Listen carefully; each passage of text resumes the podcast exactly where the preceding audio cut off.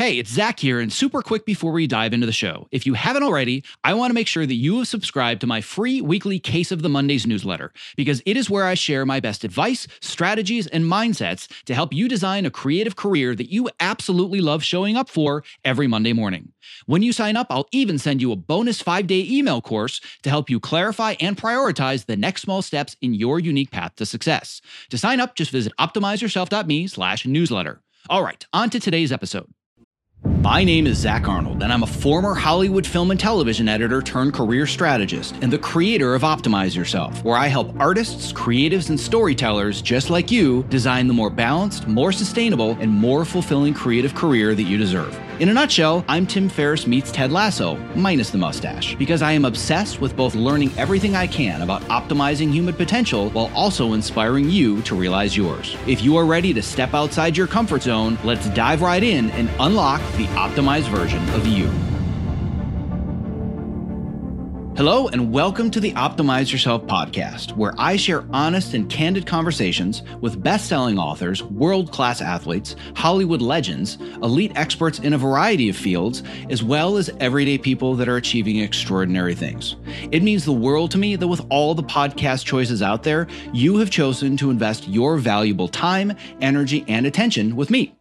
Now, before we get started, don't forget to visit optimizeyourself.me slash podcast so you can subscribe, leave a review, and so you can also download your unique customized podcast playlist where I'm going to send you the five best expert interviews from our archives to help you achieve your specific goals. So, on that note, without further ado, let's get right to today's guest. Do you ever wonder why some people excel under intense pressure while other people simply fold? How is it that an Olympic athlete can train for four years or more, honing their skills with exact precision, and then in the final moment, they make some stupid, crucial mistake and they blow their shot at gold? Maybe you've had the experience of preparing for hours for a dream job interview, but then when you finally sat down to talk, you completely froze up and forgot everything that you prepared. Or Maybe you've had an argument with a friend, a coworker, or a partner, and you said something that you instantly regretted, but then you spent the rest of the night ruminating over what you did wrong and wondering why nobody likes you. Or how about that noise, that creaking that you hear late at night as you lie in bed, and you, of course, convince yourself that it must be a serial killer coming to murder you? If you have experienced any of these situations or anything similar, then you have experienced something that's called chatter. Chatter is the dark side of our inner voice, and trust me, we all have it. My guest today is best-selling author Ethan Kross, who's a professor of psychology and management, a father of two, and the best-selling author of Chatter: The Voice in Our Head, Why It Matters, and How to Harness It. He defines chatter as getting stuck in a negative thought loop and it is often the reason behind our successes or failures, especially in high pressure situations. Chatter is what feeds into imposter syndrome, into limiting beliefs, and the worries that we consciously and unconsciously obsess over all the time. The good news is that there are tools for harnessing your chatter and even making it your ally. And in this conversation, Ethan is going to share the research that he has uncovered and the numerous strategies that he has discovered so you can befriend your chatter in any situation that you encounter. All I got to say is, I wish that I had discovered his book three weeks before I ran the Ninja Warrior course instead of the month after. And if you want to hear how my own chatter disrupted my performance on the course and how you can apply my failures to then turn them into your future successes, trust me, you don't want to skip today's conversation. All right, so without further ado, my conversation with best-selling author and professor Ethan Kross. I'm here today with Ethan Kross, who's a professor of psychology and management. He's a father of two, and he is the best-selling author of the book Chatter: The Voice in Our Head, Why It Matters, and How to Harness It. You're also the founder and director of the University of Michigan, aside Go Blue, Emotion and Self Control Laboratory. And one of the things that you mentioned in your book that I think is going to help people better understand what you do is you and your colleagues like to think of yourselves as mind mechanics. So I am super excited to have this conversation today because it's not about any of the the superficial fluffy stuff or whatever. It's like let's just dig in to understand the deepest recesses of our mind and what really drives us. And you're one of the world's foremost experts in understanding those voices and where they come from. So Ethan, it's a pleasure to finally get you on the microphone today. Hey, thanks for having me. I've been looking forward to this conversation and I, I like nothing more than digging into those recesses and exploring them. So, really excited to be here today. So, before we dive into the nitty gritty, I want to better understand a little bit more about you and what in the world ever drove you to decide, you know what, I'm going to spend my life's work understanding the voices in my head and then helping other people understand the voices in their head. So, just talk to me a little bit more about your journey and how you got to doing what it is that you do today. Well, the journey began. Um, uh, a long time ago when I was around three years old. I had a dad who was fascinated by Eastern philosophy and meditation and also believed that you should talk to kids like you talk to anyone else. So he treated me like an adult from a very young age. Not to say we never had any fun, like we did go watch the Karate Kid and things like that, but um, but we had some some serious conversations. And beginning around the time that I was little, he started talking to me about the importance of of going inside you know, finding this kernel of truth, listening to your inner voice whenever you experience something bad happen in your life. And, you know, bad happening back then wasn't anything monumental uh, in the form of huge, huge atrocity, atrocities I experienced, but, you know, arguments with friends or loved ones as I got older, you know, dating, getting rejected, things like that. And, and basically, I followed my dad's advice throughout my childhood and adolescence. When something bad happened, I went inside, I introspected, I tried to figure out why I was feeling the way I did. How can I feel better? I'd come up with a solution and I'd move on. So I never really got stuck in, in negativity. Uh, then I got to college and I took my first psychology class. And I learned on the one hand that what I was doing, introspecting and, and tapping into this inner voice, if you will, that this, on the one hand, was a superpower that many people also use to deal with adversity in their lives. But it also was a huge vulnerability for lots of other people. Um, lots of the time, when we get stressed out, when we when we experience a challenge, we turn our attention inward, but we don't come up with solutions. We end up stumbling instead. We ruminate, we worry, we catastrophize. Huge, huge problem for not just a person, but I'd argue society. And so, why does that happen? Why do we have this ability to use our mind to solve our problems? But seemingly, when we most need to use that tool, it fails us. That really sparked an interest. And then, you know, the question began on, well, what do I do with that interest? Like, how do I turn this into a life's work? You know, I, I found that I would start thinking about this question why does introspection sometimes work and others other times not? I think about it like when I shouldn't have been thinking about it. And what I mean by that is that I'd be like hanging out with my buddies on a Saturday night. We've been like walking to a party on campus, and I'd be thinking about it. Hey, do you, you ever think about this? I, I, remember saying to like my friend Dan, he's like, "What are you talking about? You know, it's eleven o'clock at night on a Saturday.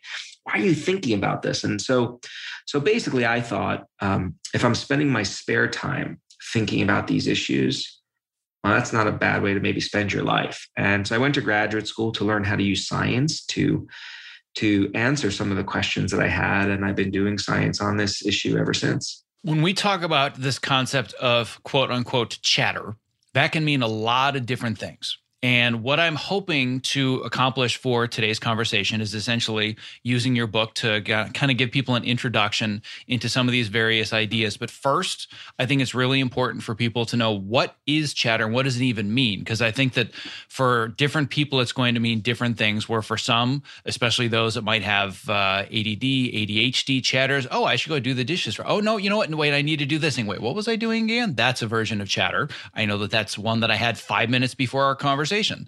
Another would be the the deeper introspections um, about life and meaning and what am I doing, and then others, and this is certainly one that I want to dive into a lot deeper, would be the the personal identities that we assign to ourselves in this chatter that says I'm not good enough for this or I don't belong here, things like that. Um, but from your perspective. Can you help me define, help the audience better understand what do you mean by the word chatter? So when I use the term chatter, I'm referring to getting stuck in a negative thought loop.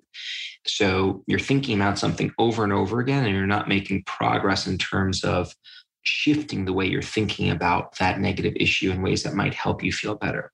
Chatter about the past in technical terms is called rumination. Chatter about the future in technical terms is called worry.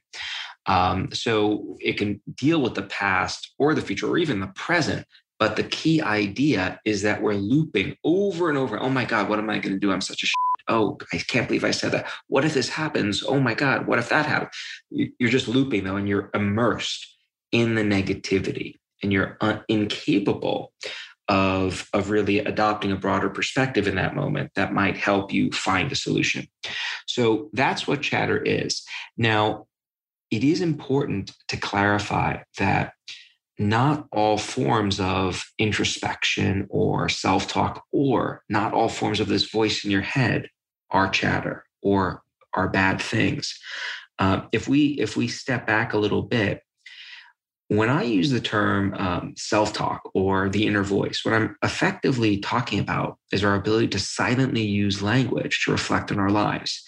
And our ability to use language to, to reflect on our problems is, is an amazing asset that helps us do lots of different things.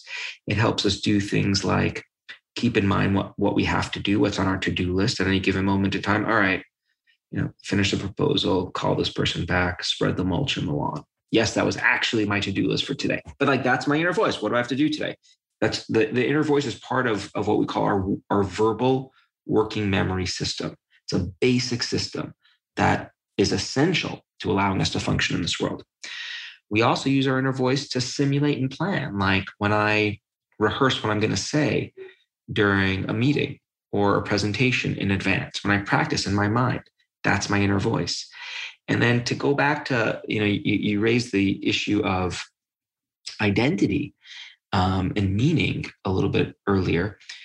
We use our inner voice to help craft our understanding of who we are.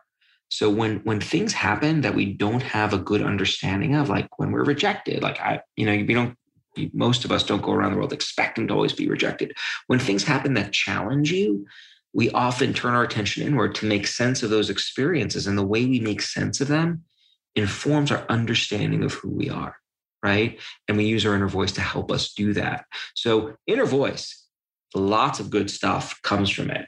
The dark side of the inner voice is what I call chatter. So, hopefully that gives you the terrain. It does, yeah. And we're going to dive a lot deeper into a lot of that. But one of the things I think it's really important for people to understand that was really eye opening when I read your book is how prevalent and pervasive and powerful it is. So, talk to me a little bit just about how much we actually are talking to ourselves throughout the day, because this is an area that you certainly know a lot about through scientific research. So, we spend between one half and one third of our waking hours not focused on the present. And we're not focused on the present, we're drifting away, thinking about other things. And we spend a significant portion of that time drifting away, talking to ourselves, like using language to reflect on what's going on. So that that is a significant chunk of our of our experience in the world. And you know, it's interesting because in in in current times we often hear about the importance of being in the present, being mindful. And as I talk about in the book, like mindfulness is great. Uh, I think it's one tool of many, many others that can be useful for managing chatter. But there's been a distortion of the message behind mindfulness, at least in my eyes, which is you hear a lot of people suggest that we always have to be in the moment and that we should strive to always be in the moment. I think that message is fundamentally wrong because A, it works against the way the human mind is has evolved. We've evolved to be able to travel in time in our minds, to focus on the past or the future. And B, our ability to do that is essential to our ability to succeed and thrive and grow as as a species like think about how would you be like if you couldn't learn from your mistakes right that involves going back in time thinking about the past the ability to learn from our, our mistakes is is I think it's not controversial to say that this is essential, right, to to development and growth.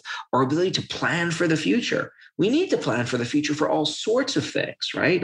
Our retirement, our kids, our own ability to, you know, excel at work and so forth. So, so I like to think about this piece of tissue we have between our two ears as an amazing time traveling machine. And we all can travel in time, past, future, present. Sometimes we get stuck, right? The time machine breaks down. And in a certain sense, what, what Chatter, the book, not the negative manifestation, but my book does is it tries to talk about the tools that we have evolved to possess, which help us get unstuck in the past or the future, tools that allow us to become better mental time travelers. Refocusing on the present is one thing you can do, but it is far from the only thing you could do. Many, many other tools exist. And what we're learning is that the more healthy tools you use, the better. So it's not about doing just one thing, just meditating, just exercising. It's about identifying cocktails of tools that work for you. Um, and so, so that's a, a, lot about what I do and what the book is about. One area that I wanted to touch upon a little bit further, because I think you and I are very much in agreement, is I hate to use this word, but kind of the bastardization of mindfulness and meditation, what it's supposed to be. And I know a lot of people that will say, "Oh, I tried meditation, but it doesn't work." I just I feel like such a failure because I'm supposed to not have any thoughts and be in the present, but I just keep thinking, so I'm not good at it. And my response to that is, and my experience is that it's not about I need to clear my mind of thought, it's developing an awareness.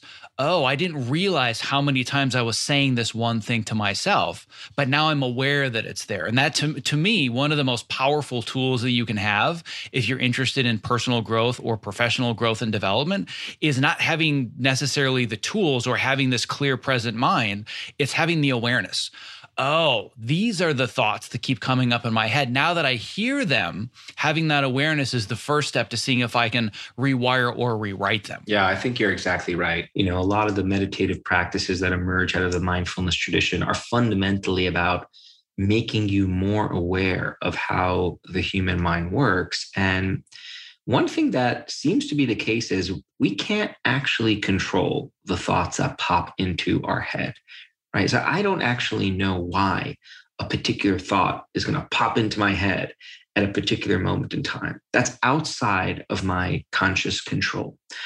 What we can do is manage those thoughts once they appear. And there are lots of things we can do to, to do that. But, but I think what meditation does and mindfulness does is it makes it clear how these, these random thoughts are popping up at any given moment in time. And then, hey, you've got a choice you can elaborate on it you could take it this way or that way you could let it float away and and as you say simply having an awareness of how the human mind works in this regard can be empowering. I think this is also true more broadly about chatter, right? One of the things I hope to do with this book is give people a vocabulary for their inner experience. I think a lot of people that I've spoken to, I don't think I know, they've told me like they they get consumed in a thought spiral. They're overcome with chatter. They don't even realize it until until after it is fully blown and, and really hard to, to grapple with. I think one of the things that happen when you work in this space is, is you begin to identify really quickly when you're slipping into a moment of chatter, or you can even begin to predict when it might happen and then take action appropriately. People often ask me, hey, hey, Ethan, Professor Kross, you know, E, whatever their nickname for me is do you ever experience chatter? You know, you just wrote a book on how to manage it. And I, I, I look at them, I'm like, yeah, I'm a human being. I experience chatter at times. But what I've gotten really, really good at is identifying it the moment it creeps up on me. And the moment it does, I take proactive action to nip it in the bud.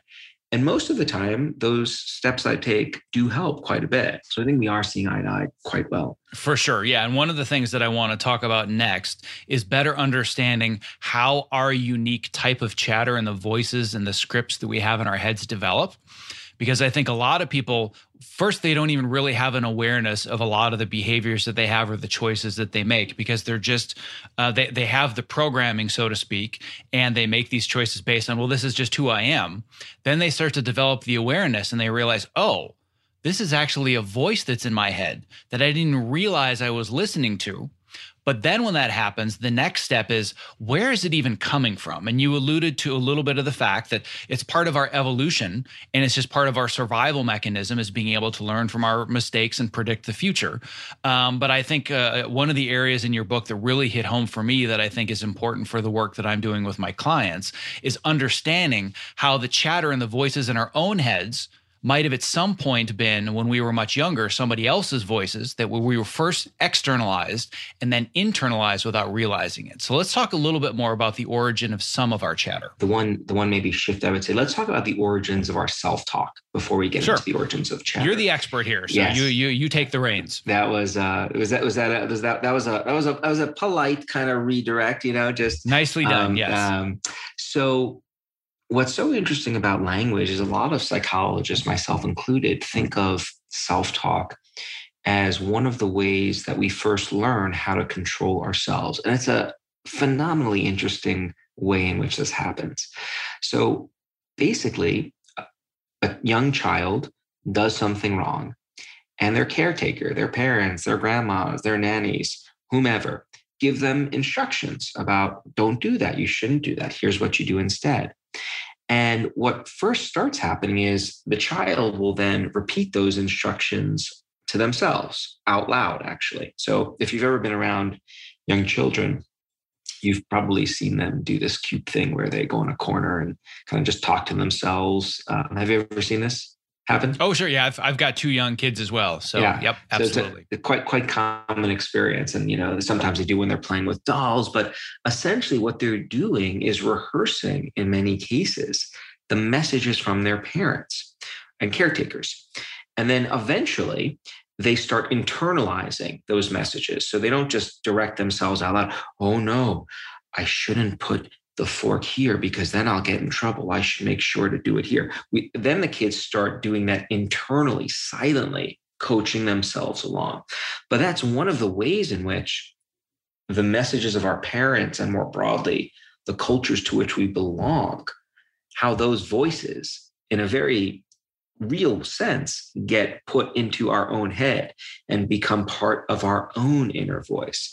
And that's how, if you take that further and you get into the world of some of these kind of like self disparaging critical voices, um, that would also provide a template for, for thinking about how.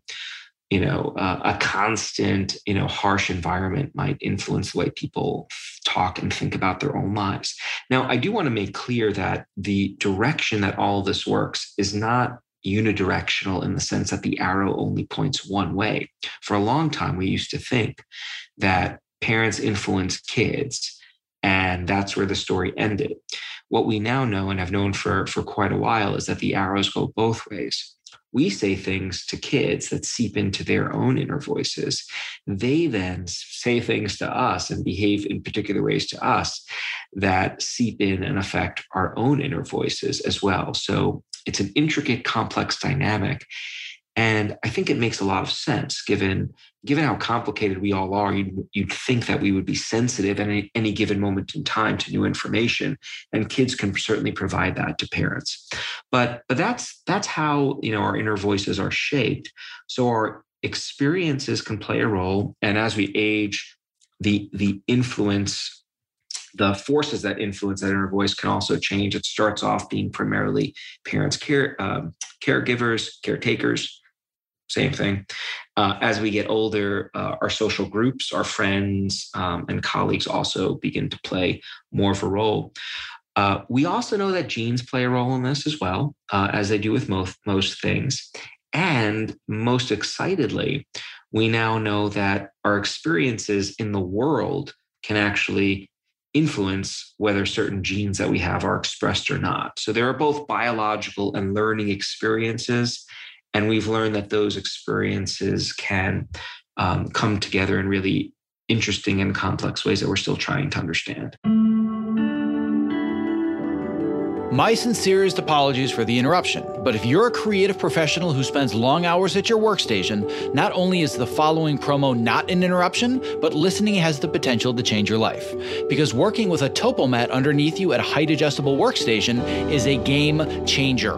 Let's learn a little bit more from Ergo Driven co founder and CEO Kit Perkins, creator of the Topomat. The Topomat is the first anti fatigue mat designed specifically for standing desks. The real benefit of a standing desk is movement. We found bringing in this cushioned terrain under your feet, your brain just subconsciously engages and you wander around and you get that movement at the standing desk that you need without even having to think about it at all. People will come to me at an event or a panel and they'll say, I got the Topo mat because of you. Even when they had a mat, once they used this one, it was a total game changer. We've just heard time and time again that with Topo, we've kind of hit the sweet spot that it's the right premium quality materials and a right shape that people are actually getting benefit out of this stuff. You spend more time here than anywhere if you do creative work the way that I do. So I would rather be driving around in a Ferrari than a Ford Pinto. And I feel like this is the Ferrari of the standing mat. One of the things you don't realize is that at a standing desk, your main interface to the world, your body's main interface to the world is the ground. If you're going to invest in anything at that Ferrari level, it should be what you're standing on. Well, my goal is that for anybody that is a creative professional like myself that's stuck in front of a computer for inordinate amounts of time of their waking life, they're doing it standing on a topo mat. So uh, you and I, my friend, one edit station at a time are going to change the world. I like it. That's a utopian vision I can get on board with. If you're a creative professional looking for a simple and affordable way to stay active, energetic, and focused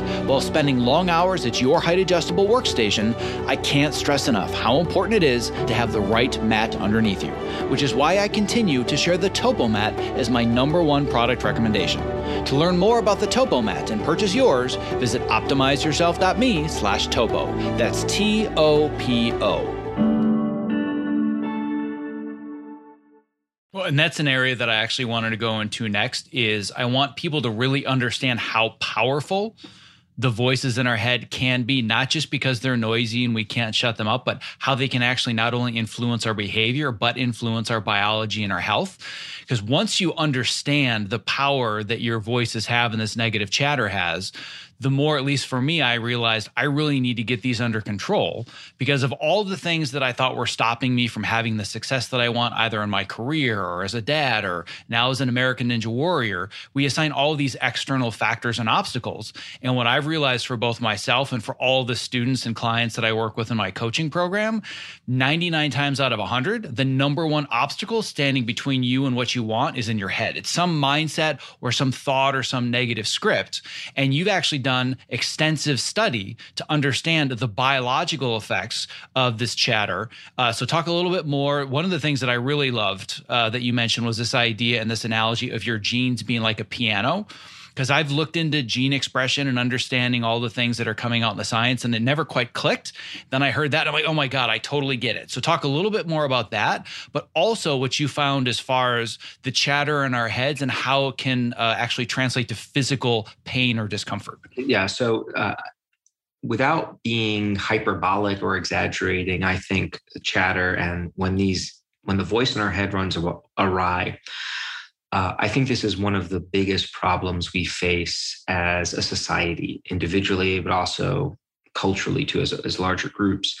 It impacts three domains that I think are mm, really make life worth living our ability to think and perform well at work, our social relationships, and physically our health.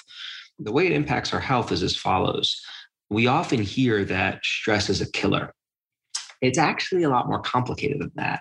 So, just experiencing a jolt of stress, that's actually, I would argue, a really good thing. It's like it's healthy that when we experience when we're confronted with a threat in the world, we have this system that quickly mobilizes us to approach or avoid it. Like super, super useful to have that system, that alarm system built in. What makes stress really toxic is when we have a stress response it's activated and then it remains chronically activated over time, right? So don't, we don't return back to baseline. And that chronic activation is exactly what chatter does because we experience a stressful event in the world.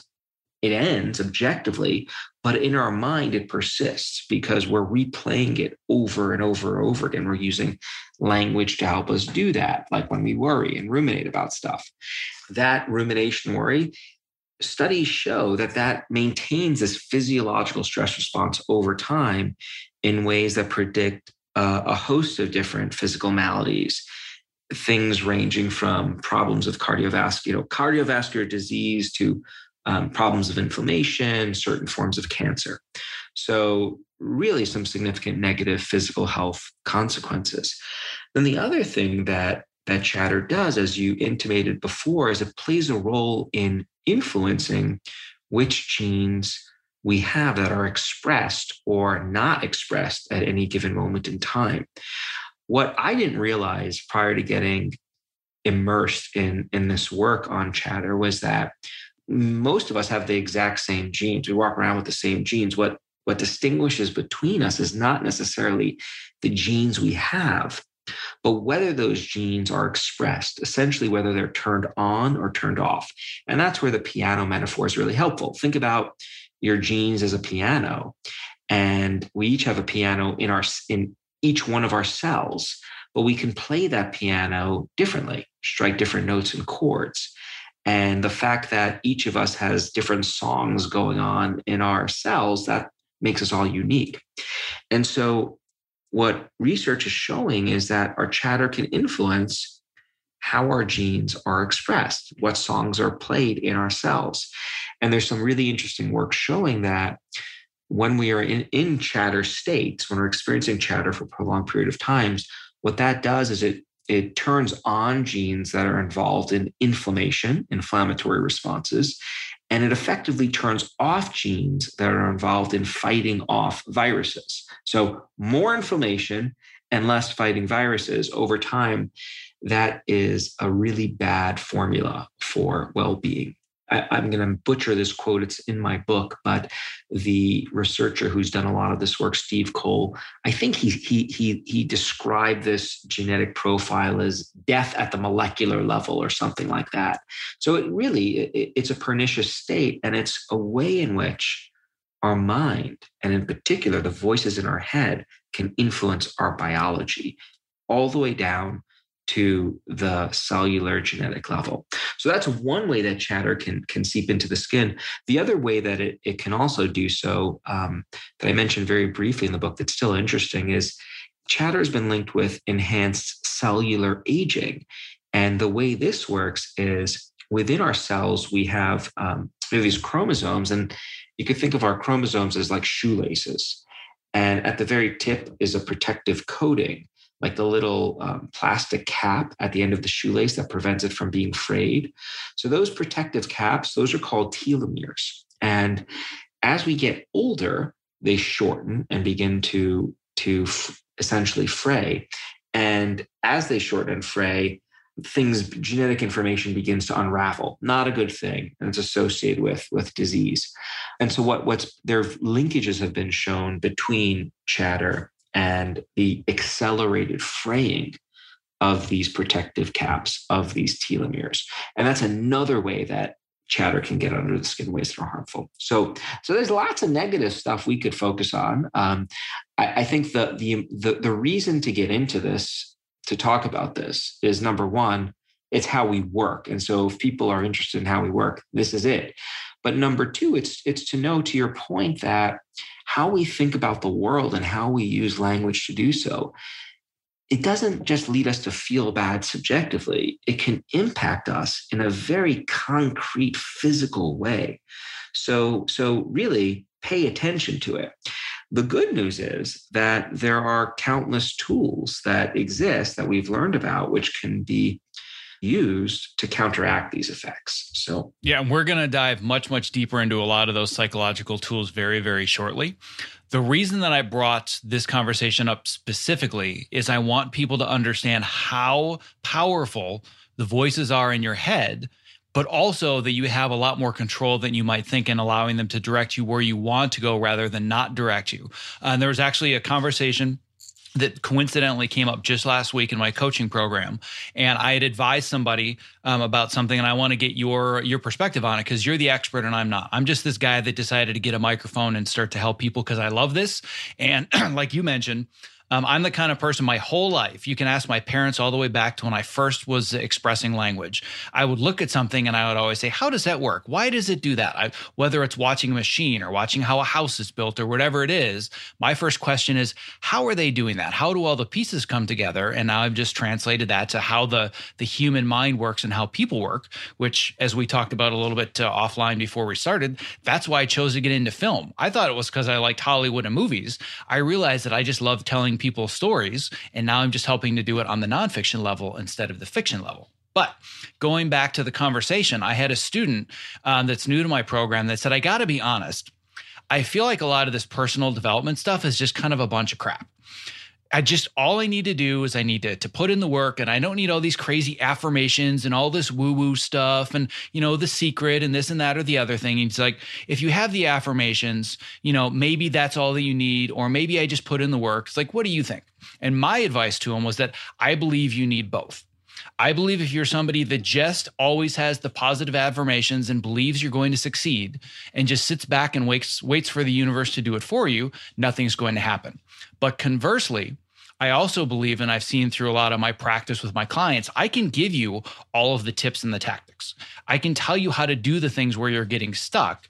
But until you manage the mindset and you actually believe that it's something you're capable of achieving, all the tools in the world really don't make any difference whatsoever. So I teach the mindset, then I teach the tactics. Would you have advised him differently? I'm assuming this is a conversation you've probably had more than once. Yeah, no, I, the way you've described, I think, is spot on. And so I might use a slightly different vocabulary to describe this, but in terms of the message, it's the same. So I like to think about self control, uh, which is really, or self regulation, what I think we're talking about here. How do you how do you approach life and how do you you know regulate yourself when doing so to achieve you know what you want to achieve?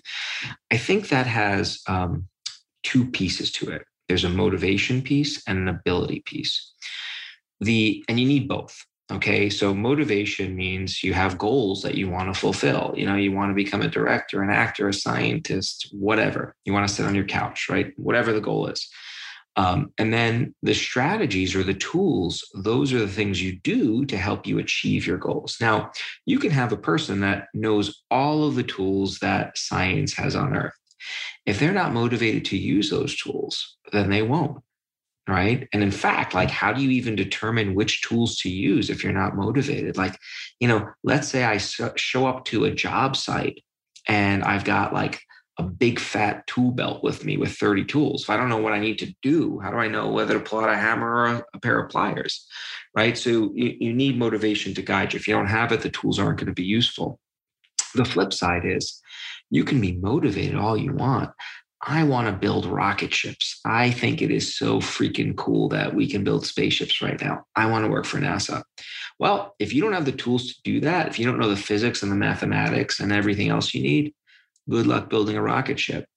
I would argue that the same thing is true for things like managing your emotions and managing your inner voice. Um, some people may have stumbled on some tools that work for them. And in fact, in, in my research and, and, and the interviews I did for the book, like a lot of people stumble on tools that help them. But they also stumble on tools that they think work, which actually don't work, or tools that a culture tells you works, but science says don't. But then there are lots of other things that people just they're not on their radar that science has revealed. And so there's a universe of tools out there. And I think the more we could do to educate people about those tools and also to get them think really clearly about motivation and what their goals are, the better the better people will will be. So uh, in some, I think I think our our perspectives are remarkably uh, consistent. What what do you think? Uh, I absolutely agree. And there's a third component that I want to add to this. I love this idea of reframing it as you have to have the motivation and the desire, and that motivation and desire doesn't get you anywhere without the tools or the knowledge or the information or the systems. So let's go back to the the rocket ship analogy. I love this. So let's say that I'm both motivated to build rocket ships, and I say the coolest thing ever to do with my life would be to build rocket ships and I'm going to go to school and I'm going to learn the geometry and the physics and everything that I need to to practically build a rocket ship. However, the third component that I'm the most interested in and the reason I'm talking to you, what if I don't believe that I belong there? What if I'm thinking I'm motivated to do it and it's awesome and I have all the tools, but who am I to think that I can build rocket ships? That's the part I'm the most interested in. Well, I mean, then we want to tackle that because that is a self-defeating belief and we know that um, if you don't feel like you belong that this can be a powerful impediment to achievement. In fact there's some great studies which show that small shifts that can promote a person's sense of belonging can actually be quite powerful for getting them to then stay to follow through with their goals and use the tools that they have so that sense of belonging is is huge and more generally having tools to manage I think what you're talking about is not just specific to belonging, but really more self doubt and self critique more generally. Like we are amazingly creative as a people, right? In terms of how we can sabotage our, ourselves, right? Like I don't belong, I suck, it's too hard. Like there are lots of lots of things we could do to kind of psych ourselves out. And so I think we do want to. Um, th- those are instances where if you identify those beliefs, like this is where the mind mechanics piece comes in, right? So if we're thinking about the mind as this amazingly complex machine, and if the thing that's uh, impairing you is this one cog that's not running optimally, which is this, you know, self-critique cog, then that's what we want to target. And there are lots of ways to do it, like lots of tools that can be useful, right? Tools ranging from, um, you know, you thinking like thinking about the big picture. Is there really evidence that you don't belong? Right? Really? Like, hmm, you got through astrophysics. Like, don't know that a lot of people do that. So, so why don't you think you belong here? Like, is there actually evidence that supports that? Or, you know, you might do something like, hey, so uh, you know, Zach, you're, you're wow, you know, what what would you if I, what would I what would you do if I came to you and I was telling you these things? What would you say to me? Say that to yourself, right? And you know, use your name to do it. All right, Zach, here's what you should do. Coach yourself through it like you're talking to someone else. It's another thing you could do. A third thing you could do is, you know, uh, find what I like to think of as your chatter advisors. Um, you know, there are people in this world who some people are really good at helping us manage our chatter because they not only listen to us and, and take the time to learn about and empathize with us with respect to what we're experiencing, but they're also skilled at helping us reframe our experiences in ways that are really productive, right? So they're not just a sounding board to vent our emotions to, which we know can feel good in the moment, but doesn't really have long term benefit but they can let us vent a little bit, but then really help broaden our perspective. Like go to those people. That doesn't have to be just one. Get their advice, get their mentorship. I think we would all um, be much better off if we thought carefully about who our who our coaches are. Uh, so those are just a, a, a few things you could do that I talk about in the book. There are lots of other things too, and I think the better off we are at managing those kinds of self disparaging beliefs, uh, the better off we'll be in life. Yeah, there, there's a couple of those that we're going to dive into uh, much much deeper in a little bit. Uh, one of them uh, to, and again, if I'm if I'm using the wrong terms in any way, I'm just going off the top of my head from reading your book. But one of them would be distancing. This idea of creating a distance between being stuck in your head and it's all me me me and I I I, and uh, finding somebody else out there that can kind of provide that that third person perspective, and also this concept of time traveling, um, and kind of you know looking towards the future. And we'll we'll go into those more uh, a little bit later, but I want to dig even deeper into the sense of imposter syndrome and these limiting beliefs and these scripts that we have. This is something that I deal with extensively in my program, but also something that I deal with personally myself. And one of the reasons that I decided to pursue this goal of becoming an American Ninja Warrior at the age of 41 with a massive dad bod and full time job and podcast and two kids is that if I'm going to teach other people how to set audacious goals and overcome all of the challenges along the way, I want to face this at the highest level because that's how I'm going to learn is by going through the gauntlet myself. And what I found is that I had all the motivation in the world. I just I sat my wife down about three and a half years ago now during uh, the the holiday season, and I said, I've got a crazy idea. She looked at me. She's like, I always have crazy ideas, so it was no surprise there. So it was more the look on her face was, what's next? And I said, I want to be on American Ninja Warrior. And straight face, she's like, yeah, I can totally see that. That was it. Not excitement like, oh my God, that's amazing. Just, yeah, okay, I can see that. And since then, I've just been doing it. I've been very motivated. And I've found the right people that have provided the tools and the strategies and the training but what I identified is that I have a very self deprecating sense of humor that I always just kind of passed off as, oh, it's, it's not really making that much, uh, that big of a deal. But I realized that the script that was in my head for every workout where I was working out, like, well, one of my trainers is uh, Tony Horton, the guy that created the, the P90X programs. And I've been training with other top level ninjas and going to all these workouts thinking, how amazing is it that I get to be here? But The damage was done, and I didn't realize until I actually got on the course. But the script that kept going through my head was, I don't really belong here. What am I doing here? And the joke that I would make is I always said, I'm the Rudy of the group, right? I'm the guy that comes in, oh, put me in, coach. I'm going to do it. Like, I just want that one play on the field. But that pervaded my mindset such that when I actually showed up on the course, guess what the first thought was that came to my head? Not, I've got this or I can do it. It was, what am I doing here? I don't really belong here. And I could tell that that changed the way that I approached the course. And for anybody that's listening that does creative work, maybe they haven't actually been in front of all the lights and the cameras and gotten to the point that I did on the show. But whether it's working with a director or being on set, you have that moment of, do I really belong here? Like I, I, I shouldn't be here. I, I don't really know how to do this. And I see threads on Facebook all the time. I just saw one last week where somebody said, even though I've been doing this for years, I still get the feeling that somebody's going to discover that I don't know what I'm doing.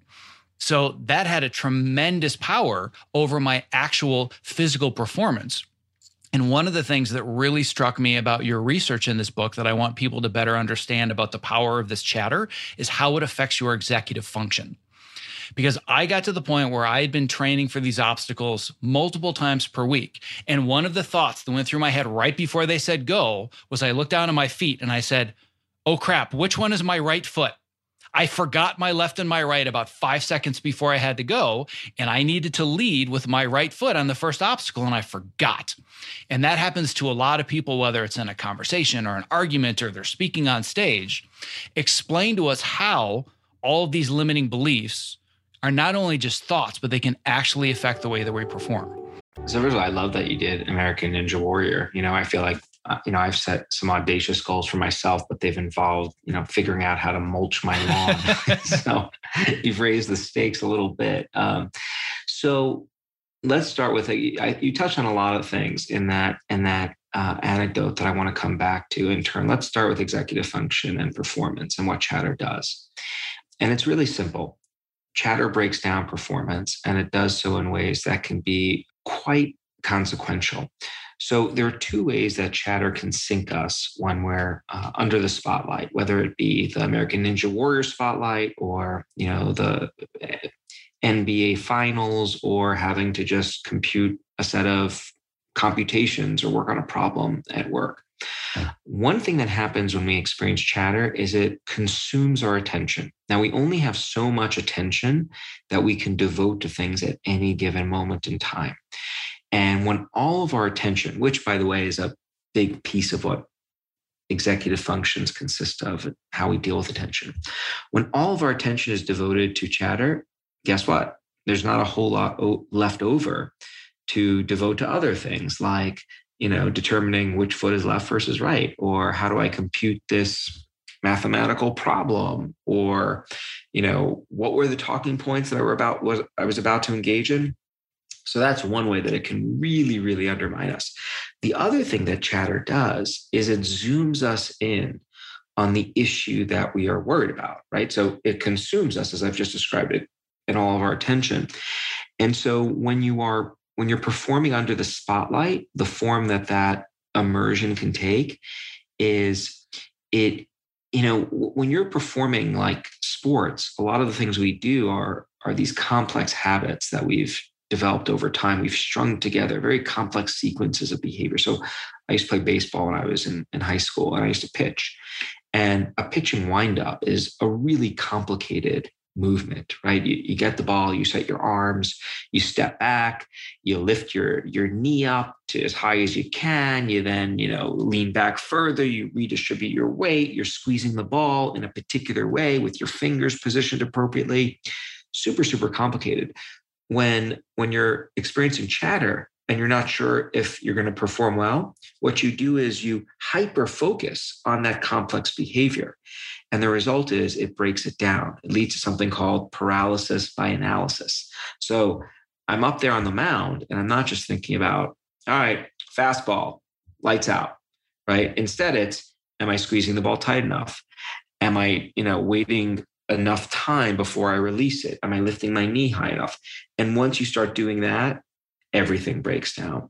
So those are two ways that chatter can really sink us. Now there are oodles and oodles of research. That's a technical term, by the way. Oodles, yes. Um, oodles that that show how chatter in the form of rumination, worry, perseveration can sink people across the board, whether it is you know people working in the creative arts or or performance. More generally, just recently, the World Health Organization put a price tag on the cost of anxiety and depression, which we know chatter fuels in the workplace. And for the, for the global economy, it was over a trillion dollars. So these are huge issues. And you know, just to go back again to like why it matters, why did I decide to spend my life studying this? And why did I spend a significant portion of my professional life writing a book on it? We've already talked about our physical health, right? Really important thing to a lot of people, certainly myself, I think many others too. And now we've just talked about our work life and our recreational life. Like, so we're we're rapidly you know crossing off the areas of life that really make life worth living and and chatter is the is the element that is crossing those things off I have spent almost 10 years now raving about how much I love my Topo Mat, and I have finally discovered what I now consider the Topo Mat of desk chairs, the QOR360. The QOR360, spelled Q O R, is designed to keep me constantly moving while seated in an upright and balanced position. To learn more about how it works, let's hear from QOR360 founder Dr. Turner Osler about why he created the QOR360 active sitting chair. When you sit badly, you sit badly for many hours a day. And that's really what the problem is. It's very hard to make yourself get up and do jumping jacks every half hour. But if you just swap to a chair that requires you to be muscularly engaged in order not to fall off, it's an easy bar to clear. For the procrastinators out there who hear all the statistics and know how bad sitting is and it's the new smoking, and they're thinking, that's something I'll worry about in a few decades, you're going to feel the effects of having more energy at 2 o'clock in the afternoon or 4 o'clock in the afternoon that day. And that's that's the whole point. Your core muscles will be stronger. You'll have less back pain. All of this will make you more available for the rest of the pursuits of your life, your kids, your hobbies, your whatever. For those of us who need to practically live in front of computers to do our best creative work, the QOR360 is going to level up your game. Keep your body moving and keep the creativity flowing. To learn more and purchase what I consider to be the Topo Mat of desk chairs, please go to optimizeyourself.me slash QOR360. That's optimizeyourself.me slash QOR360. Well, I just realized this may turn into a personal therapy session for me and that may have no relevance whatsoever to my audience at this point. But you just gave me massive flashbacks to middle school because you were just talking about being a pitcher in baseball. And I remember when I was uh, in middle school, I was one of the only left handers. And the high school uh, baseball coach had singled me out and said, I want you to be our star pitcher in high school. So I was being taught, I think it was in sixth or seventh grade, being taken out for side sessions and private training sessions to teach me how to be a pitcher because I could be their ace left hander. And when I was in practice, I was unstoppable. Like they were teaching me things and I was strike after strike after strike. And they put me in my first game and it was a train wreck of a disaster. And you actually talk about how this uh, happened to a professional pitcher. His name was uh, Rich. Was it Rick or Rick Ankiel? Rick Rich or Rich? I can't Rick remember. So Rick Ankiel, um, who went through something similar on a much larger stage, um, but because of that experience, where I went from I'm an ace pitcher and I'm in you know the seventh grader that's you know uh, throwing all the strikes and strikeouts in practice. And in the game setting, it was wild pitches and it was just a big mess. What I'm realizing now, all of it's just starting to come to the surface. Like I said, it's going to be like our personal therapy session. Since that, since that moment, I've had sports performance anxiety where whether this had happened in high school as well, where once they realized I couldn't pitch, I became a really good hitter. And when I was in like the, I guess, junior varsity, I batted uh, 500 one year which if anybody that follows baseball 500 is pretty good. As soon as they put me into my first varsity game i couldn't have hit the ball if you had given me an 8 by 8 like i just i struck out time after time after time and it was because of nerves and because of that, everything that I've tried to do that's been a live performance since then, I've had that same performance anxiety, which I think is one of the reasons I chose my profession. Because as somebody that is, I call myself a recovering perfectionist, but I'm very much a perfectionist. As a film editor, I get all of this time to myself to get it right, knowing that when somebody sees it, nothing can go wrong because it's finished. But a lot of the things from my middle and high school athletics experience came out when I was on that course because in practice, like the the obstacle that I ended up falling on, I could have easily done. It had nothing to do with skill whatsoever if you were to give me if i were to run it 100 times without cameras i'd probably hit it 97 times out of 100 so it was all mental chatter. Yeah. I mean mental chatter is huge in the performing arts. It's huge in sports as well. And you know interestingly if you if you watch sports you'll notice that a lot of athletes have rituals that they engage in like before before matches not even before matches but often before consequential moments in games. Like if you watch uh, you know a person in, in, the NBA on the free throw line. People have these these these rituals that they engage in before they take their their shot, right? And you know, as I talk about in the book, rituals are actually one tool that really an ancient tool that we have for managing our chatter, and they work in a few different ways that maybe we'll talk about later. But all of this is to say that you know you're not alone um, if you've experienced this kind of performance anxiety uh, lots of people do. The good news is we know that there are things you could do to manage it. Now, I do want to come back to one point um, that I didn't address that is really important, I think, and it has to do with your American Ninja Warrior exploits. So, you mentioned that when you got there, you said to yourself, Oh, um, I can't do this.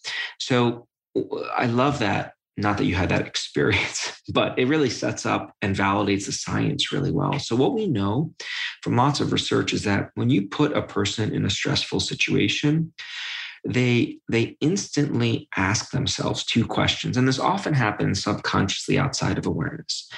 The first thing they do is they scan the situation and they okay well what is required of me? And then they say can i do it do i have the resources to manage it? So it is two questions. If you if you ask yourself those two questions what's required of me and can i do it? And you answer nope can't do it that elicits what we call a threat response. And a threat response has a particular constellation of outcomes associated with it. There's an elevated heart rate coupled with a constriction of your vasculature. And what that means is your heart starts pumping blood really fast but the tangle of arteries and veins that carry that blood throughout your body and which needs the blood in a high stress circumstance, it starts constricting. Turns out that more, more blood flow through a smaller space, not a good thing. That's how you get like bursted arteries and things like that. And we also know that this threat response, I can't do it, I can't do it, it doesn't just have that negative physiological profile linked to it, but also a negative performance profile. So people bring reality in line with their beliefs. You can't do it. And guess what? You don't do it. You screw up. What we also know, though, is you can answer that question, those questions differently. What's required of me and, and, and what do I have to do? Yeah, I can do it. I've done it before. I can manage this, or I think I can do it. And when you have that set of appraisals, when you make sense of the situation in that way, what that does, it leads to a different physiological profile. Your heart's still pumping blood to your body because your body needs it, but your vasculature relaxes. So the blood can flow freely through your body effortlessly. Really good thing. We also know that when you have this challenge orientation or mindset, you also bring reality in line with that mindset. You tend to perform better as well. Now, it's not just that some people reflexively view things as a threat and other people view the same situations as a challenge. Yeah, there are those individual differences. But what I love about the research in this space is that we've discovered that th- these mindsets, these orientations, they're malleable. You can shift the way you think about these experiences. And when you do, you get the concomitant physiological and behavioral effects. And so, one tool uh, people can use to do this is, is something I call distant self talk. Try to coach yourself through a situation like you would give advice to a friend or someone that you were coaching. You know, maybe it's a, a kid, and use your name to do this. Uh, silently. That's an important caveat. You don't want to do it out loud, but using your name, like, all right, Ethan, what are you going to do here? We find that that's really useful because what it does is it automatically shifts our perspective if you if you imagine the mind has these you know, these different modes thinking about myself versus other people using your name turns on the, the, the neural machinery for thinking about others and that's really important because we know it's much easier to give advice to other people than it is for us to take our own advice. I often ask people I talk to about these kinds of things, like to, to think about the self disparaging thoughts that they often think to themselves. And then I ask them, hey, have you ever told someone else those things? Like, you're a total shit. There's no way you'll ever do this. You suck. Like, I'm sure it happens at times in, in highly dysfunctional relationships, but no person has ever admitted to me that when their friend comes to them with a problem that that's the way they coach them through it. In fact what people often tell me is that they're embarrassed to even articulate out loud what they say to themselves silently. If, if we just pause for a second on that observation i think it's really powerful. Many people are unwilling to even verbalize to a trusted other what they say to themselves because it's so outlandish it's so inappropriate in a certain sense. And, and, you know, not surprisingly, when we think those things, they can have harmful results. And so, you know, to get back to the solution, try to coach yourself through the situation like you were a friend. Use your name to do it. Uh, we find that that often activates this challenge orientation, which can make a real difference when you're under the American Ninja spotlight or, um, you know, doing free throws for the NBA we haven't actually done the disclaimers. We haven't done studies in those contexts, but the idea is that we think they would. Well, I only wish that I had found your book like maybe three weeks sooner because I found it shortly after the Ninja Warrior experience. Um, I was, I think it was when I was reading uh, Adam Grant's brand new book, and I think he had mentioned your book in there as well. Um, but it was talking specifically about chatter and all the things that we're discussing now, and I was like yeah, I think this is probably what happened with uh, the Ninja Warrior experience because it wasn't like I massively failed. I was about an inch away from my toe being on the lip that it should have hit to continue going forwards.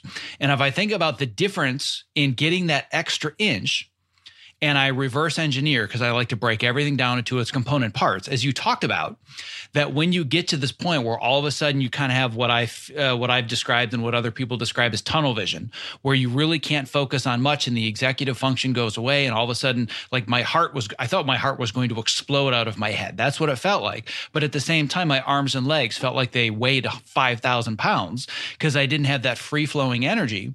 If that hadn't been there, I easily would have had enough of the step off the one um, platform to the rope to the next platform that I, I wouldn't have missed that one inch that I was away. But now going back, I can distinctly remember when they do the the walkthrough beforehand and they show you all the obstacles and they give you the rules. All I probably needed to do to make up that one inch was talk to myself and say, Zach, You've done obstacles like this how many times before? Many, many times. Is there anything here that you're not physically strong enough to do? No. Four years ago, I would have said, I am not physically capable of doing these things, which is why I spent years training. But if I looked at it objectively or somebody else had been standing next to me talking into my ear, is there anything on here that you haven't really done before? Well, there's one that's a little bit out of my, my technique range, but the rest of them, I've done this a hundred times. Is there any reason you can't get through this? No, absolutely not. That's not the voice that was in my head. The voice in my head was, oh my God, there are a lot of lights and look at all the cameras and I'm surrounded by professional athletes. What am I doing here? Right. And that's what made the difference in that one inch. But again, looking at the biology, it makes sense why I missed it by an inch. Look, I'm an expert in these things, you know, presumably. and uh, um, I had a, very similar experience recently. I had a really high stakes um, talk coming up, and it was during the pandemic, and it was via Zoom and and the organizers of the talk eh, you know it was almost like i was a subject in my own experiment because they kept on changing what they wanted me to do. One minute they wanted me to tape record here the next minute do it live here then tape record then live, back and forth back and forth. And you know it was going up to the finish line. I'm like what is going on? This is not good. Oh god what if i screw this up? It's going to be everywhere. And and then I, I i you know i just i did know the tool and i used it. Ethan you've you've given literally hundreds and hundreds and hundreds of presidents. You've never screwed one up terribly. Why are you worried about this? And guess what? It'll be over in three hours. And then you can go do whatever. And it's a switch. And the switch was flipped and it made that difference.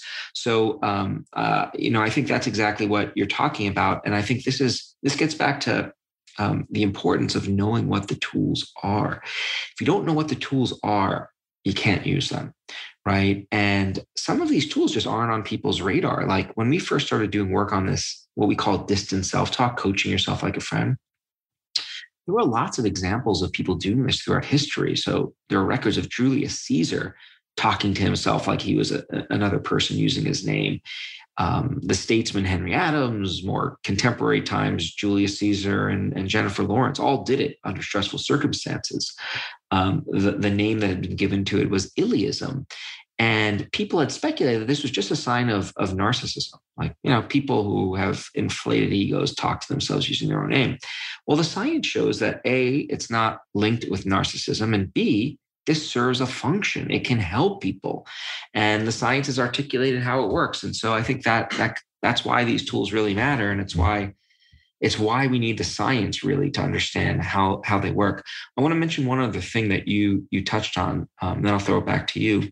You, said that this was a, a, game of inches in a certain sense, that you had all the t- physical tools you needed, and um, it was really the the mental or the psychological literally inches in your case that undid you i think that's a, a, really important point to emphasize because when you get to the elite levels which is really i think what we're talking about now you're just looking for that inch level difference right you're not looking to you're not looking to get someone in, in an olympic sprinting event you know four seconds more in their race. You're looking for a few milliseconds more because it is the milliseconds that makes the difference between first and second place.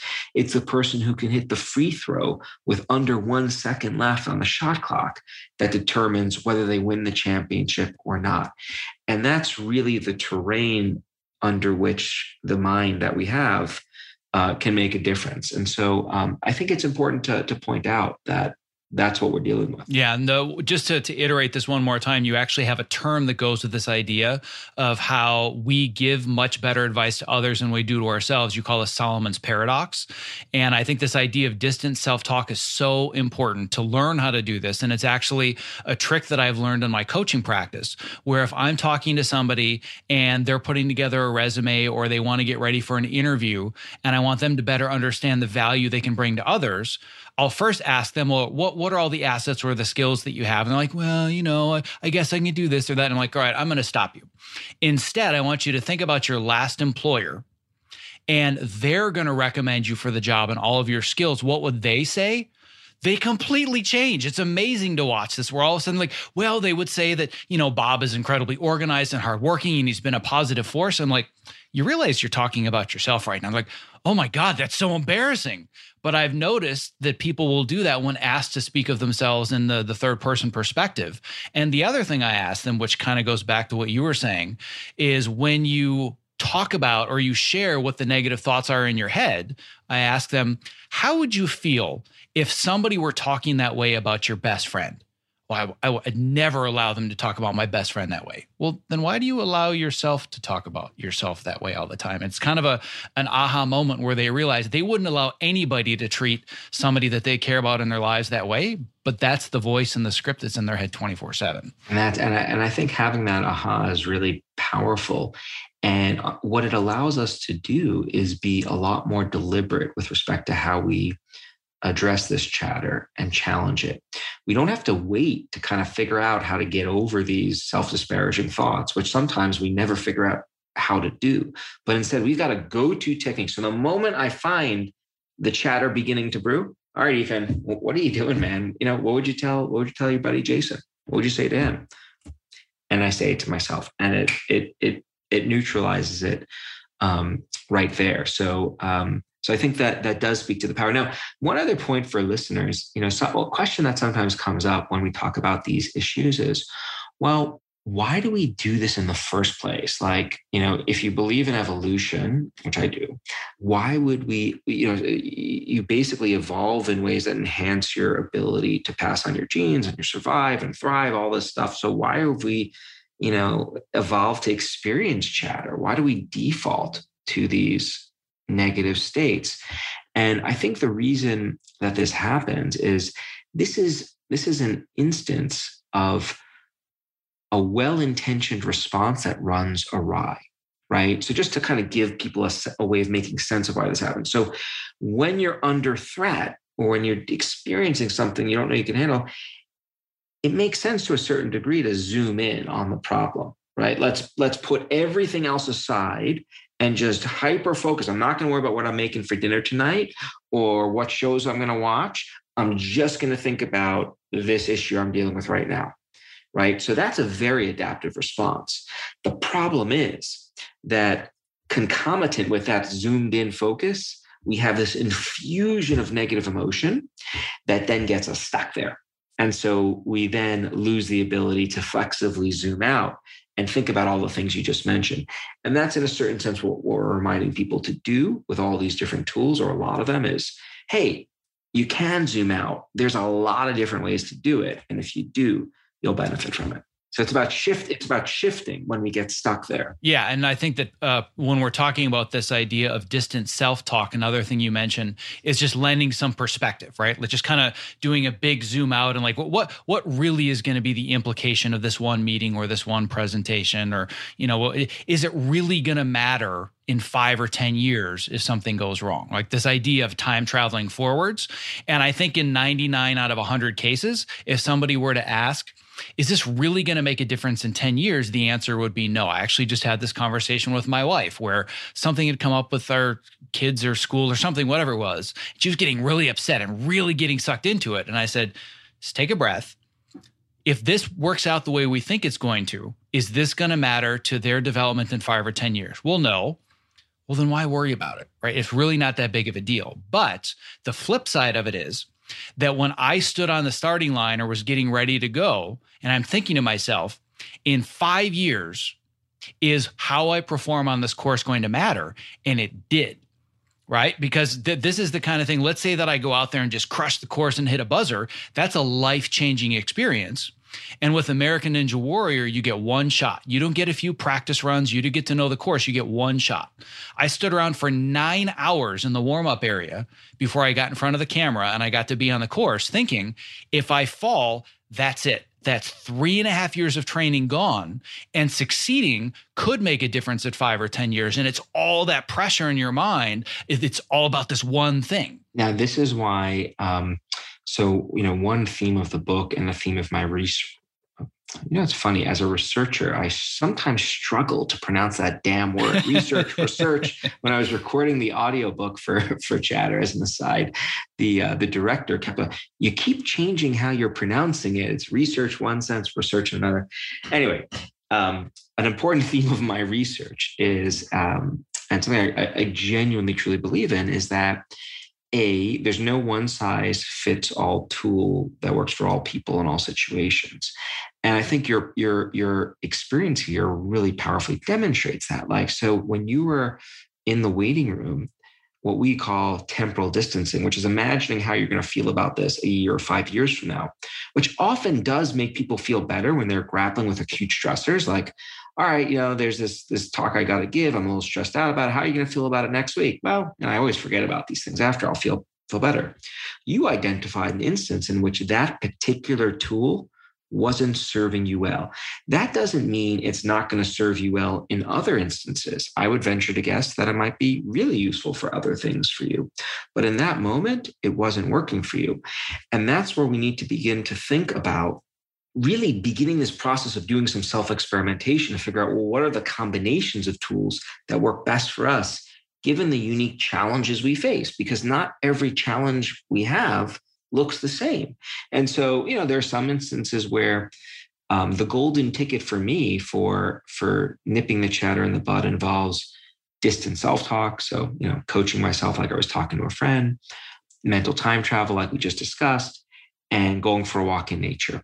In other instances, you know, I may have to layer onto that consulting my chatter advisory board, my, my friends and colleagues are really helpful, or doing a ritual or cleaning up a space, right? And sometimes it's just the rituals and cleaning up a space. I don't want to do cognitive stuff. I don't perfectly know how every single, you know, what combination is going to work best for every single challenge. But what I have is this elaborate toolbox so I can very quickly sort through things and find a combination that does work. And I have yet to be to be stumped. Just to punctuate the message, you wouldn't expect the same tool to work for every single situation, giving the complexity of the kinds of situations that there are out there and the complexity that we bring to the situation. So I think the more we can shift away from searching for these magic pills, the better. The magic pill is in the having access to the entire toolbox not having one tool. Exactly, and looking looking forwards to um, you know, God willing, having the opportunity to do this again next year, and hopefully they won't disregard me and say, "Oh well." He fell, so we don't need him back. Um, I am pretty good at crafting a story. It is what I do for a living. So hopefully, I can create another audition video and get myself back on. But what I've learned and what I then want to apply to, to other people's experiences is that number one, I spent way too much time talking to myself as I. I can or I can't do the following. And if I had stepped outside myself being a coach, which is ironic because I coach people all day long, um, but it's a lot harder to do that for yourself than for others, which again, if somebody wants to dig into that deeper in your book, you call Solomon's Paradox. I need to kind of step outside myself more to realize these are things that I've done before one of the most important tools that I use to get over anxiety or arguments or things breaking down or whatever it is, I always ask myself the question is this really going to matter in five years? But I should not have used that tool in this instance because the answer was a big giant yes this is going to matter in five years um, and then i think the other one that i really didn't establish at all or look at is rituals because I know that a lot of athletes have very specific rituals, whether it's, you know, I'm going to tap my toes 10 times or whatever. People on the outside think it looks ridiculous. But as you talked about a little bit and you talk about a lot in the book, it establishes a sense of control. This is a behavior I can control, which then allows the blood to flow more freely to my legs and my arms so I don't miss by an inch. And I didn't really have any rituals. And one of the things that really threw me off was that as soon as they kind of usher you to the, the stage, all of a sudden you've got, well, you need to stand over here, get on this X. Okay, the camera's going to be on you. I need to, I need two sentences. I want you to be inspirational. Oh, oh my God. Okay, now you need to go, oh, but don't go up the steps. Yeah, we need, I need to give you a five count. And then you get on the steps. Make sure to wave to your family, and your brain's like, ah, right? Which is why I said to myself, which one's my right foot again? Because I just couldn't process all the information. But had I had rituals, I could have felt like I just was more centered and that stuff was just white noise as opposed to that was driving my thought process. There's so much cognitively happening that my brain just shut down and said, nope, can't do it. And then when they said go, I'm like, oh crap, what, what do I do? So I know for sure I would establish rituals, but the last place that I want to go very quickly, and I know that we have to, to wrap up shortly, um, is for anybody else that's listening to this now that's not going to be on an American Ninja Warrior course, but they are battling imposter syndrome. That's a big thing in my industry. They're thinking to themselves, I don't belong here. And they're labeling themselves as I am or I am not. Either I am not good enough at this, or I am bad at building relationships, or I am just a procrastinator, or whatever it is that the, that's driving them. What is one of your tools that can help them very simply start to reframe or rewrite the way that they talk about themselves with an I am label? in the area that I want to go. And I think it's I mean, frankly, if there's one sentence that stood out in your book that made me want to reach out, it was that you said we need to reframe our threats or our problems as challenges. So, how can we start to rewrite these labels and limiting beliefs that cause imposter syndrome as challenges to start to get over them? I, I think it's as simple as shifting from I can't to I can. You know, that's the goal, right? The, the threat, what drives a threat response is I can't do it. I don't belong the challenge response is I can do it, right? I've gotten here. I do belong. And once you have that orientation, I think what you find is that that in turn, it not just impacts your physiology, it, it there's a chain reaction, right? It activates this self-fulfilling prophecy in which you then begin to act in ways that bring those cognitions to life. You know, I remember when I started my faculty position here at the University of Michigan, um, you know, I had those feelings of imposterism, like you were describing too. Like one moment, I'm a graduate student. Next minute, I'm a faculty member, and I'm, you know, I'm dealing with um, going to lunch with some of the most famous scientists ever in psychology, right? And so I, oh my God, when are they going to figure out they made the wrong decision, right? And then I zoomed in on that, and then I zoomed back. Well, look, you worked hard everyone starts off at this point. It's natural, it's normal to feel this way. Everyone I've spoken to does. Normalizing our experience is also really important. I talk about this in the book too, and there are things you could do to, to normalize your situation. I think actually knowing that if you're experiencing this imposterism, it's not it's not actually this rare event that you're you know it's it's a lot of people experience that too. Same is true of course of chatter. I think knowing that can also be really empowering for helping people um, make sense of things. So so i mean if to, to go back to your question what's the one thing you can say? You want to shift from i can't to i can and you know use that distant self-talk to help you do that to help coach yourself through it like you would another person. And one other thing to just add on really quickly, and you can tell me if I'm wrong, being the, the expert here and me being the novice.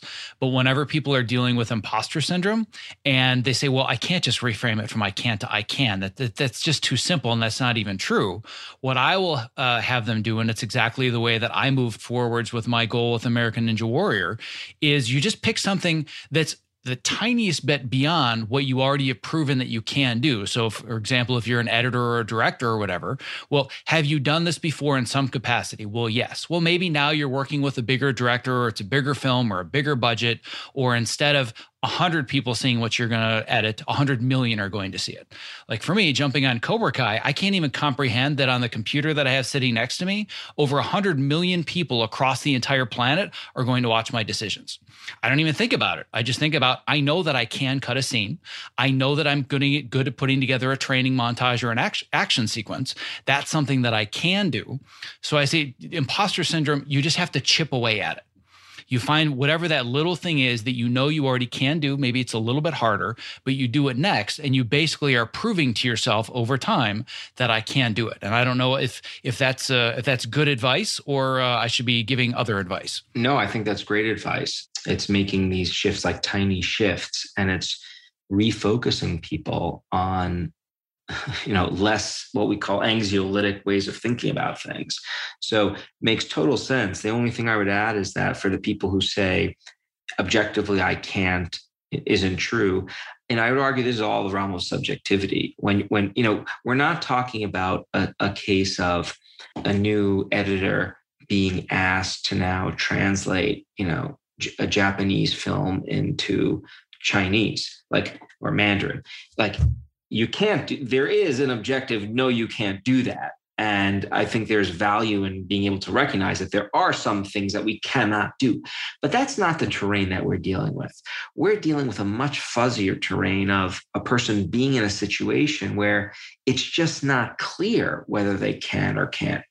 There is no objective yes or no it's a maybe. And and i think what we've learned from the science is when you're in that maybe circumstance there are ways of shifting the way you think that can make uh, a big difference. And there's one tiny thing i'm going to add because i know you have to go. I actually was put in this position of editing a film 100% in mandarin when i didn't speak a word. oh boy. And the way that i reframed it was i can't do this yet I know how to edit a scene. I know how to edit action. I don't know how to speak Mandarin, but I understand people and I understand performance and I understand emotion. So I can't do it yet. But if I edit and I learn Mandarin at the same time, I'll figure it out. And I did. I ended up editing an entire film shot completely and spoken in Mandarin with no subtitles. And it took me longer, but the reframe was I can't do this yet. So that was one Remarkable. one of the additions. I love I it. I mean, that speaks even. even I just thought it was hilarious. Uh, so you brought that up as an example. Well, I, and for those of you who are listening, this was not planted at all. Next time, I'm going to have to to choose a much more extreme example, like building a spaceship. There you go. Like that I, that I can't do yet. Be a, be a line chef at a restaurant. Exactly. So, well, I want to be respectful of your time, and I know that you've got another call to be uh, on uh, very very soon. Um, but I'm hoping that everybody listening today that's going through some of these issues with their chatter, with imposter syndrome, whatever it might be, they seek you out and they seek out your book. How can they do so easily and efficiently? Uh, they can go to my website, www.ethankross, it's cross with a K, K-R-O-S-S dot com www.ethankross.com. You get info about me, my lab, the book um, there, and I uh, I hope it I hope you enjoy it, and I hope it helps people. I have no doubt that it will. It's been a tremendously beneficial for me and opened up a whole new world of things that I can train far beyond pull ups and push ups or editing scenes or whatever it might be. Like now, now I have a a, a much deeper area to explore that's going to have much more profound positive results in the future, and all that's there, and you know, 170 glorious, very simple to to get through pages. So, well, thank you very much. I mean, that that that makes all the work for you know feel feel like it was worth it. So thank you. You bet. On that note, I just wanted to thank you again for your time and your expertise, and I appreciate having you here today. All right, Zach. Thank you. Good luck with everything. Thank you so much for investing both your time and energy listening to today's show. If you were inspired by this conversation, don't forget to subscribe in your podcast app of choice and most importantly, leave a review because that helps move the show to the top of iTunes and get our message out there to those who need it the most. Simply visit optimizeyourself.me slash subscribe to never miss another episode. Lastly, stay safe, healthy, sane, and most importantly, be well. One last thing before I lose you. If you haven't already, I want to make sure that you have subscribed to my free weekly Case of the Mondays newsletter because it is where I share my best advice, strategies, and mindsets to help you design a creative career that you absolutely love showing up for every Monday morning. When you sign up, I'm even going to send you a bonus five day email course to help you clarify and prioritize the next small steps in your unique path to success. To sign up, just visit optimizeyourself.me slash newsletter, and I will see you in your inbox.